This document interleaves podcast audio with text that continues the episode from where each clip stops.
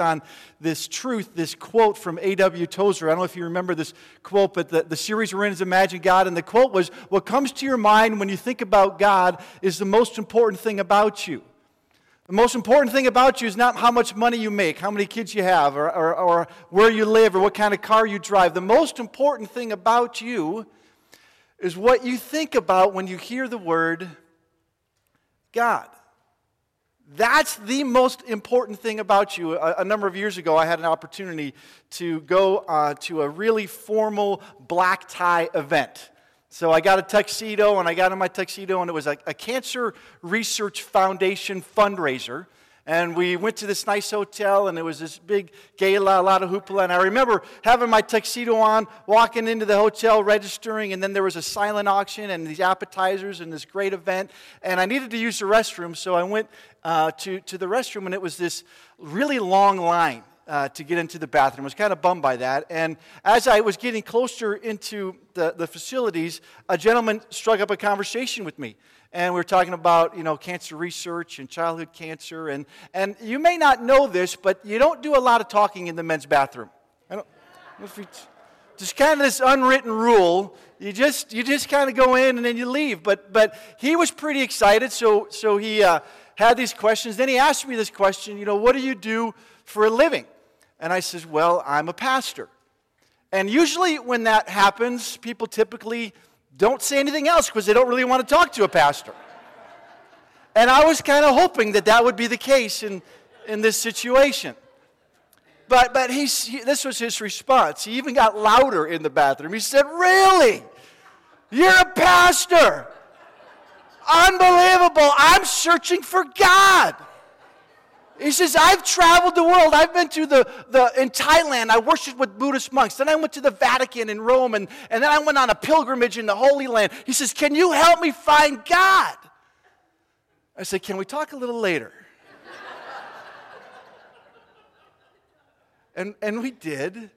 And we had this great conversation about who God is and how we can have a relationship with God. And as I was as I interacted with this man, I, I came to realize that, that really what comes to our mind when we think about God is the most important thing about us.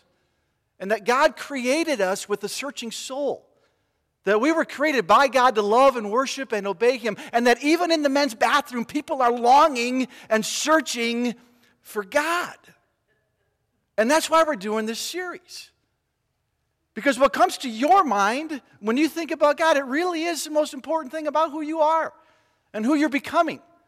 And all of us are somewhere on a journey. We're somewhere on a spectrum. Some of us a, have an accurate, clear understanding of who God is, and some of us are kind of way over here. You know, like we're, we're traveling the world and we're trying to figure out what does it mean to have a personal relationship with God.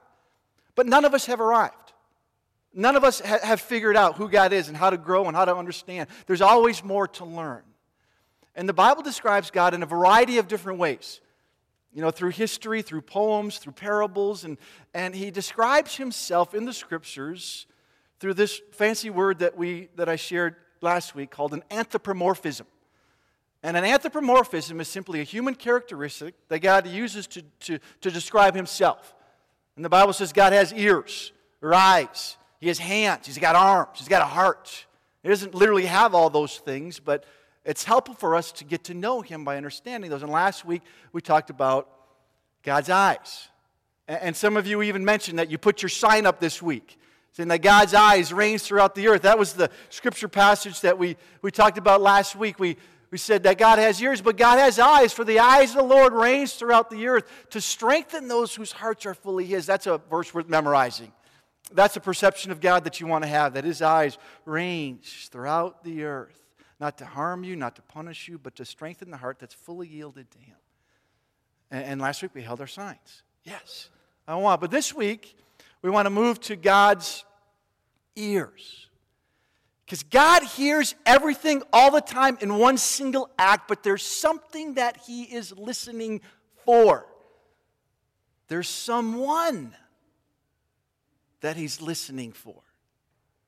And we're going to tie in last week and this week with this verse found in Psalm 34 15, but then Peter quotes it in 1 Peter 3:12, and this is going to be our, our passage of scripture, and then we're going to jump to a, a parable of Jesus. But this is the truth that we want to gather. For the eyes of the Lord are on the righteous, and his ears are attentive to their prayers. The eyes of the Lord are on the righteous, and his ears are attentive to their prayer. And the first thing that we notice about God's ears is that they're attentive. His ears are attentive to their prayers. And, and it's quite interesting because sometimes we think that God is not attentive to our prayers that, that maybe God's too busy or God's got other things to do. I remember distinctly, I was in college studying for a big exam, and we had a study group, and, and it was this major test that we, we had. And, and one of the per- people in our group said, Hey, maybe we should pray about this. And another person responded, said, Why would we want to do that? You know, God's got better things to do. Like, do you th- really think God's interested in our little test when He's got world hunger to solve? And, and he had this image, this perception of God as being too, too busy. You know, he had other things to do. He doesn't need to hear our prayers. And that, and that he's got more important things to do. So why bother God with our little prayers, our silly prayers? And oftentimes when we think God is too busy for our prayers, that, that God has better things to do, we, we, we can sometimes wonder well, then why pray? But the Bible teaches us that God's ears are attentive. He's not too busy, He doesn't have more important things to do. He's actually so attentive to your needs, to your prayers, that He even knows what you're thinking before you say a word. That's what Jesus taught us. When Jesus taught us about prayer, if you remember in Matthew 6, Jesus says, Your Father knows what you need even before you ask Him. That's how God knows you. That's how attentive He is, which may lead you to conclude well, then why ask, right? If God already knows what I need, why do I ask Him? We'd save Him a little time, save me a little bit of time. You know, let's just, just He's already going to provide. Why do we even need to ask? It's a good question. I don't have a simple answer. All I know that as a dad, I, I sometimes can anticipate what my children want even before they ask. And some of you are parents, you know that situation. Like, I can see the, the, the wheels spinning in their minds. And they'll, they'll say, hey, dad, you know, can, you know, can I have some money? You know, that's the common one. But, you know, I, I can see it spinning. Or, dad, can I have the keys? Or can I get some running shoes? I know what their needs are even before they're asked. Hey, dad, can we have some ice cream? Can we go get some ice cream? And I, I love hearing my children's requests because I love meeting their needs. I could give them a car, or I could get their bank account full, or I could stuff the refrigerator full of ice cream, but there's something personal when my children ask for what they need. And I think that's how God feels. That when we, as His children, ask for what we need, there's something intimate, there's something personal, there's, there's, there's this special thing that happens. And, and, and so what we read is that God is attentive. He knows what we need even before we ask, and He delights in answering our prayers. He, he sees the wheel spinning in our minds even before our prayers are spoken. He's attentive to our prayers. So, just for fun, please grab your ear. Okay, can you do that with me? Thank you. Thank you. Okay, repeat after me. All right.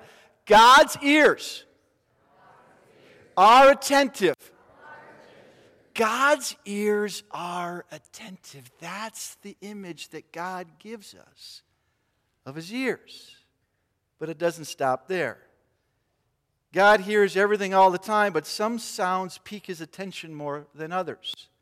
Some sounds grab his heart so quickly and they move him to a place of comfort. See, God's ears are attentive to the cries. That's what we read in Psalm 34 that God's ears are attentive to the cries because those are the sounds that grab his attention. Those are the sounds that move the heart of God. It's the cries. Now, I had not been a parent very long when I realized that one of the first goals of parenting is to get your child to sleep through the night. Anybody remember those days? Like that was a very important thing to figure out. So, so my wife and I, we read books and we, we had a schedule and we gave our, our first son, you know, a pacifier and we, we had this baby monitor that we put in his room. So if there was a noise and he, he, he had a little cry, we were ready to go. And I can distinctly remember on some days when my son was sleeping in his crib and I was downstairs watching a football game or just working around the house and I could hear the slightest little whimper. I would drop what I would do and I'd sprint up the stairs and I'd put the little pacifier in his mouth and I would hope that he would stay asleep. Now, since then, we've had three other kids, and I don't really practice that anymore. but when that first kid cried, boom, I was right there, attentive to his whimper. That's how God is. He's right there, He's so close to you. In fact, that's what the scriptures teach us that the Lord is close to the brokenhearted. He saves those who are crushed in spirit. See, sometimes we wonder when we're going through a difficult time, where is God when it hurts? And what the scriptures teach us, He's right there. He's attentive to your cries. Instantly, immediately, God is close to the brokenhearted. He's near to those who are crushed in spirit. God's ears are attentive to your cries. And for those of you that know God, those of you that have walked with God, you know that some of the most intimate moments with God are when you are feeling broken or crushed. I know that's how it's been for me. I can think of two distinct moments in my journey when I was feeling broken and crushed and I sensed God's presence and God's peace in almost a supernatural way. One of those times I was a young adult and my relationship with my parents was a little bit strained at times. And it kind of built up to the point where we weren't talking very often and it was, it was, it was difficult. And I was at, at a time of, of confusion, and I remember staying up like into the night, just, just sort of praying. And, and almost like the, the dam of my heart broke, and I just started to cry about the brokenness in my relationship, particularly with my dad. And I just cried and I cried and I cried. And then I just sensed God. I opened up his word and I found some comforting scriptures about how parents in Hebrews, they know they do the best that they can, but now God's your dad and he's going to take care of you. And he comforted me. In the midst of my brokenness, as a parent, my, my oldest daughter went through chemotherapy as, uh, as a, she had cancer. And uh, I, I can remember distinctly, you know, journaling and, and writing and, and feeling the weight of her pain and crying and God, come, you know, those of you that have walked, you know that that's who He is. His ears are attentive to your cries. He's close to the brokenhearted. And even as a pastor, I've walked with people that have gone through obviously difficult things. And, and, and some are small, or some are like big, like you, you've lost a loved one and you know that you need God and He's, he's there. And some are, are just sort of routine transitions. Like just the other day, I was talking with a buddy and his son's moving off to college, and he just says, I'm sad. And he cried over the phone. and says, It's good to cry. You know, we're created to cry. And God's close to us when we get out what's going on inside because his ears are attentive to the cries. So you got to grab your ear one more time and repeat after me God's ears are attentive to the cries. That's what we learn. God's ears are attentive to the cries, but there's someone that He's listening for. He's attentive to the cries. He's always hearing everything all the time, but He's attentive. That's what He's listening for, the cries. But there's someone, anyone want to guess who that someone might be that God is listening for? God's ears are attentive to the cries of the righteous. You guys are paying attention.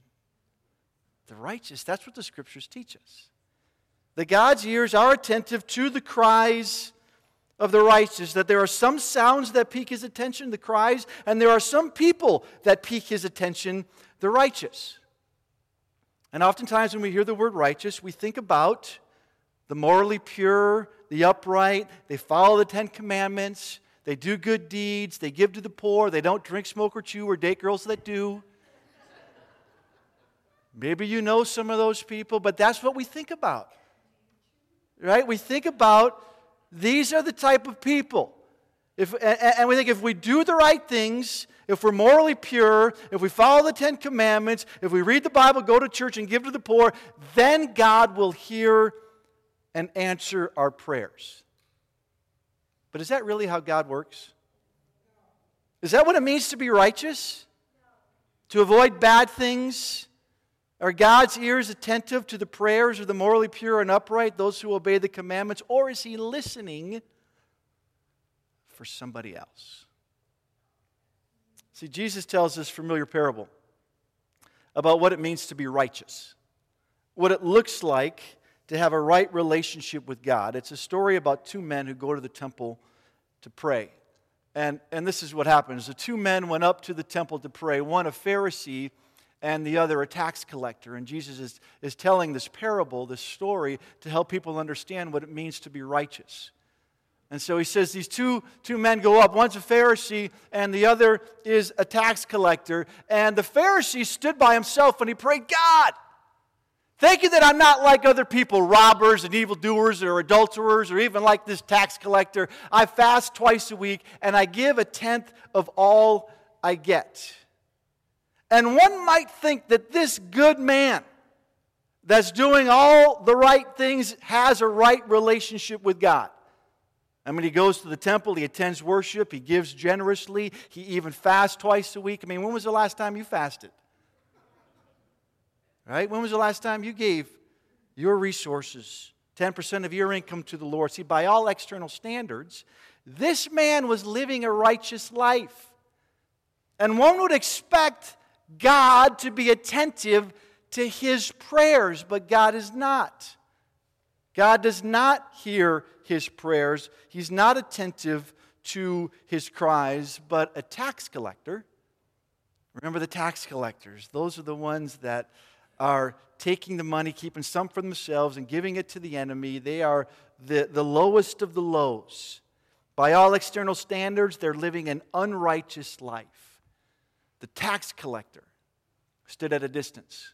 He would not even look up to heaven, but beat his breast and said, God, have mercy on me, a sinner. Jesus continues, I tell you that this man, rather than the other, went home justified before God. For all those who exalt themselves will be humbled, and those who humble themselves will be exalted. The man that had a right relationship with God was this tax collector. He was justified before God, he was in a relationship with God. He had been adopted into the family of God, and God heard his prayer. God's ears were attentive to his cry. And the question is why? How can this unclean tax collector have access to God while this morally pure, upright man does not? How can the bad guys get in while the good guys are out? Well, the answer is in his prayer. Did you hear his prayer? Let's listen to it. The Pharisee stood up while the tax collector stood at distance. The Pharisee stood up in the temple while the tax collector was was at a distance. The Pharisee prayed about himself. Look at all these good things I'm doing. And the tax collector prayed this prayer God, have mercy on me, a sinner. God, have mercy on me. God, he didn't pray, God, Look at all these wonderful things that I've done for you. I fast and I give and I deserve your goodness. Nor did this tax collector say, God, give me a break. I'm doing the best that I can. Everyone makes mistakes. He prayed, God, have mercy on me.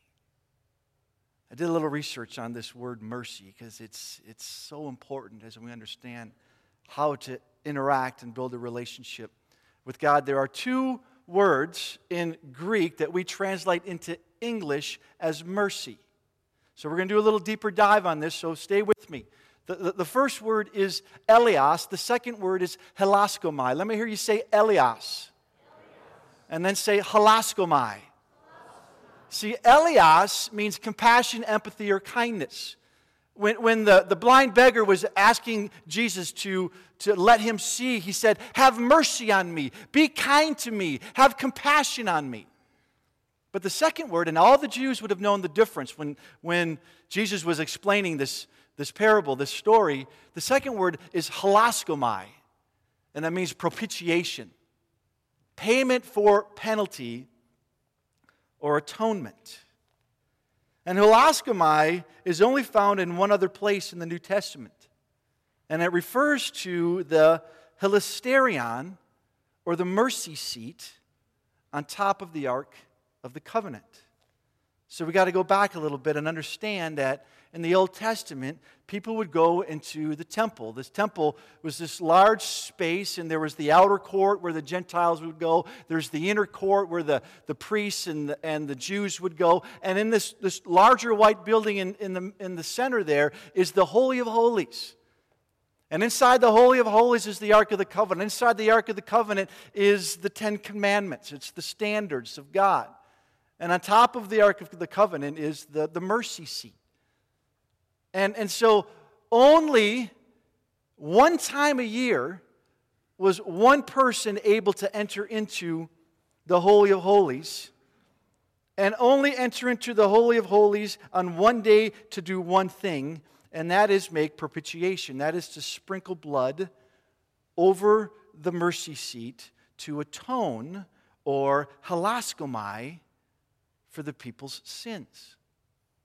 Because Old Testament worshipers knew that God is holy, that God is perfect, and that we are not. And that there are consequences for our sins. There's death, eternal separation from God. And the high priest would kill a lamb and sprinkle blood over the hilasterion to atone or make payment for the sins of the people. And the tax collector prayed, Hilaskomai he didn't pray eleos. He didn't say, God, give me a break, give me a second chance. Everybody makes mistakes. He prayed, God, I need a sacrifice. I need a hero. I need someone to stand in my place, someone to die in my place for my sins. Because I'm a sinner. I deserve wrath. I need someone to take the punishment for my sin. I need hilaskomai. And that's the prayer that God hears. That's the prayer that God answers. Because the only place where hilaskomai is found in the New Testament, other than in this passage, is in Hebrews. And in Hebrews, we read this For this reason, he had to be made. This is Jesus, the faithful high priest in service of God, and that he might make atonement hilaskomai, for the sins of the people. Jesus is the faithful high priest who entered into the Holy of Holies, not with a lamb, but with himself, with his own blood, to die in our place and atone for our sins. And the tax collector prayed, Hilaskomai. I don't need a second chance. I, I, I don't need kind words. I need someone to take my place. I know the weight of my sin. I, I, know that I need someone to bear the consequences of my sin. I need God to pay the penalty for my sin. See, according to Jesus, God does not hear the prayers of the self righteous, the do gooders, and the law keepers, nor does God hear the prayers of the unrighteous, the tax collectors, or the do batters. God hears the prayers of the humble and the broken. Because Jesus said, For all those who exalt themselves will be humbled, and those who humble themselves will be exalted. See, all too often, we can relate to God like this Pharisee did. We can imagine God as a judge or as a boss, and that if we do the right things, if we perform the right way, that God will like us. And that if we're better than others, right, if we perform better than those tax collectors and those sinners, then God will hear our prayers and God will answer our prayers. And all too often, we subtly fall into this comparison trap. This comparison, you know, at least I'm not as bad as so and so. You know, at least I show up for worship. Or at least I, I give to the church. And I'm not as bad as those alcoholics, or at least I'm not divorced, or at least I'm not a Democrat. You know, at least, at least I'm not some liberal. At least I'm better than that. And we fall into this trap. This, this is real. This is our hearts. We're more like this Pharisee than we like to admit. It's present all around us, particularly those that like to come to church. We think that we're better than others because of our performance. I know sometimes I do. My parents own a condo at a resort town in Wisconsin called Door County. It's a community. And, and we go up there periodically to, um, we go up there periodically to vacation, and my, my, my mother and father are gracious to let the whole family um, stay there. It's just a two bedroom condo. And, and uh, a while, we do this periodically, but a while back my family was there, and, and it was at one of those times I have two brothers and a sister, and my, my mother is kind of particular about her belongings and her space. And so she likes things a certain way. And she makes lists of things that the way they're supposed to be and not be. In fact, when you walk into the condo, sometimes she'll have plastic over the couch, and, and she's, she's particular.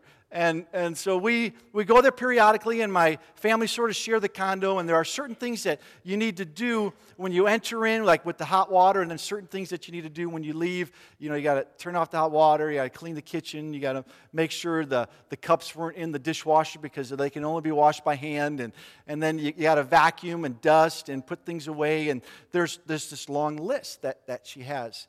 And I remember um, we were there for our little family vacation, and then my family left early, and I stayed for a little study retreat, and I was studying the scriptures, and it was time for me to leave. And I looked at my mother's list, and I started checking it off, and I started doing the things on her list. I put the dishes away, I turned off the water, I vacuumed, and, and I remember that I was, as I was, as I was vacuuming, this little thought came into my mind.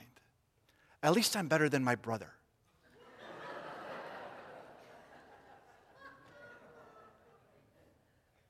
I said, I know how that guy is super dirty, and I'm gonna, I'm gonna clean this condo better than my brother. And there was that comparison inside of me as I relate to my mother. At least I am better than my brother. And I'm a pastor, right? That's inside of me. Imagine what's inside of you.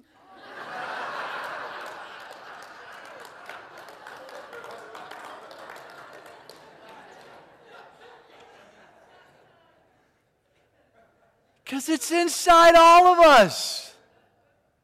It's that self righteous, subtle way of saying, I'm better than you, or I'm more important than you, or at least I can clean better than you.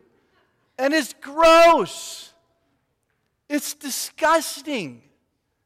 And it prevents us from community and it prevents us from relating to God. It hinders our relationship with God. And maybe we need to do what this Pharisee failed to do. Because the Pharisee was doing a lot of good things. He didn't need to repent for the way that he was showing up for worship or how he was giving his money. But you know what he didn't? You know what he needed to repent for? The good things he did with the wrong motives. Maybe that's what we need to do.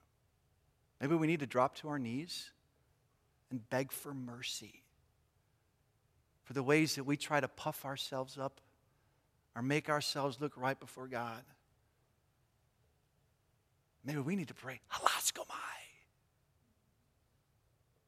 Have mercy on me. I, I need a substitute. I need a payment. I need someone to take my place. Left to myself, I'm dead. I'm gone. There's no good inside of me. God, forgive me for my bad deeds. Those are obvious. But also forgive me for the good deeds that I did with the wrong motives to make myself look good, look better than somebody else. God, do a cleansing work. Because I need not someone just to give me a second chance, I need someone to take my place, to die in my place so that I might live.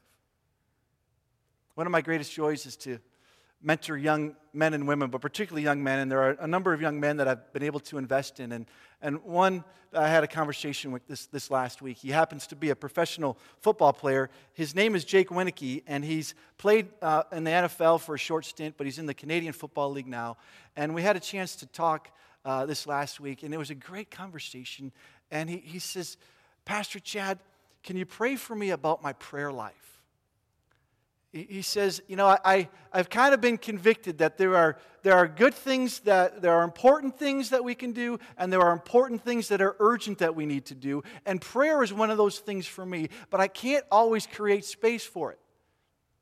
And, and then he went on to say in a, in a different conversation that I'm being evaluated on my performance by thousands of people all the time. How fast I run, how high I jump, how many catches I make with the football, how many touchdowns that I get. And I feel like I let people down. And I'm always being evaluated by my performance, and I, and I, and I need to, to, to, to take some. So he felt convicted to take some time. He says, But Pastor Chad, I just want you to know when I, when I do get up, and he has been getting up, he says, My wife and I, we get up early now, and we spend 30 minutes a day just in prayer. And he says, Pastor Chad, I just got to let you know, I, I need it.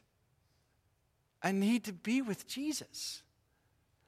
I need to recenter my identity. I need to recenter my life on the life, death, resurrection, the sacrifice that Jesus made for me. Because all too often in my professional life and even in my spiritual life, it's based on my performance, how good I am on the field, or how good I do in these spiritual activities. And what I need to do is just soak in the truth that I'm loved, that I'm accepted. I need to come to that place where I pray, Halaska, my God, have mercy on me. You're my substitute. You died in my place. You gave me new life. He says, That's where I go. That's what I do. And that's where I get refreshed. See, my friend Jake is, God is hearing his prayers. Because his righteousness is not based on his performance, his righteousness is based on the performance of, of Jesus. And that's what it says in Hebrews that we can enter into the throne room of grace with boldness. Not because of our behavior, but because of Christ's behavior. And he gets it, and we get that. But the opportunity this morning is to take a moment just to think about maybe where you're at. And maybe how you have fallen into that comparison trap and just say, God, have mercy on me. Forgive me not for my bad deeds, though there are much, but many. For, forgive me for my good deeds done with wrong motives.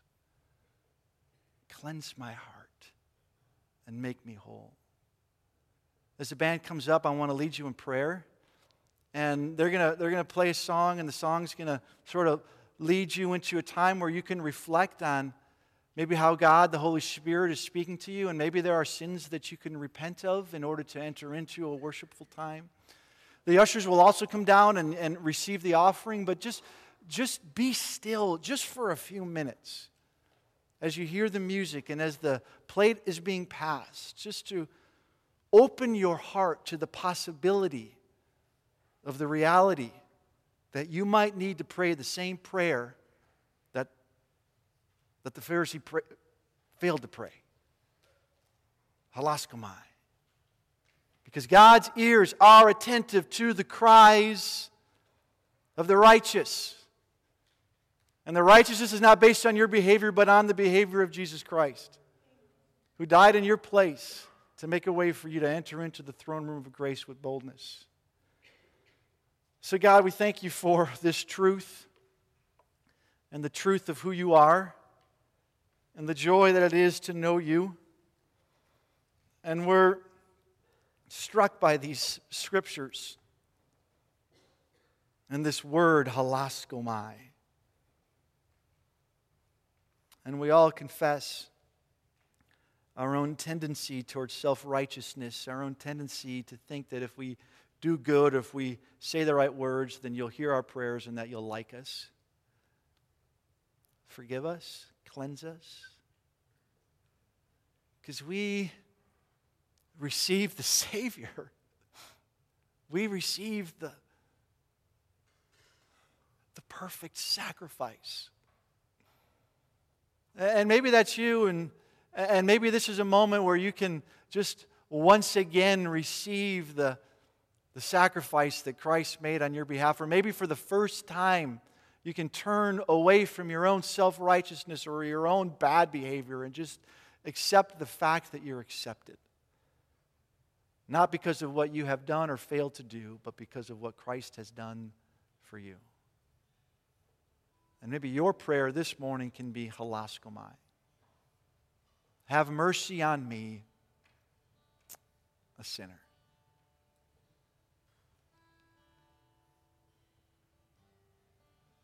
Thank you, Jesus, for this moment. We ask that you would receive these gifts that we give to you in response to all that you have given to us. And we just ask that you would continue to meet with us in this time of worship. In Jesus' name. Amen.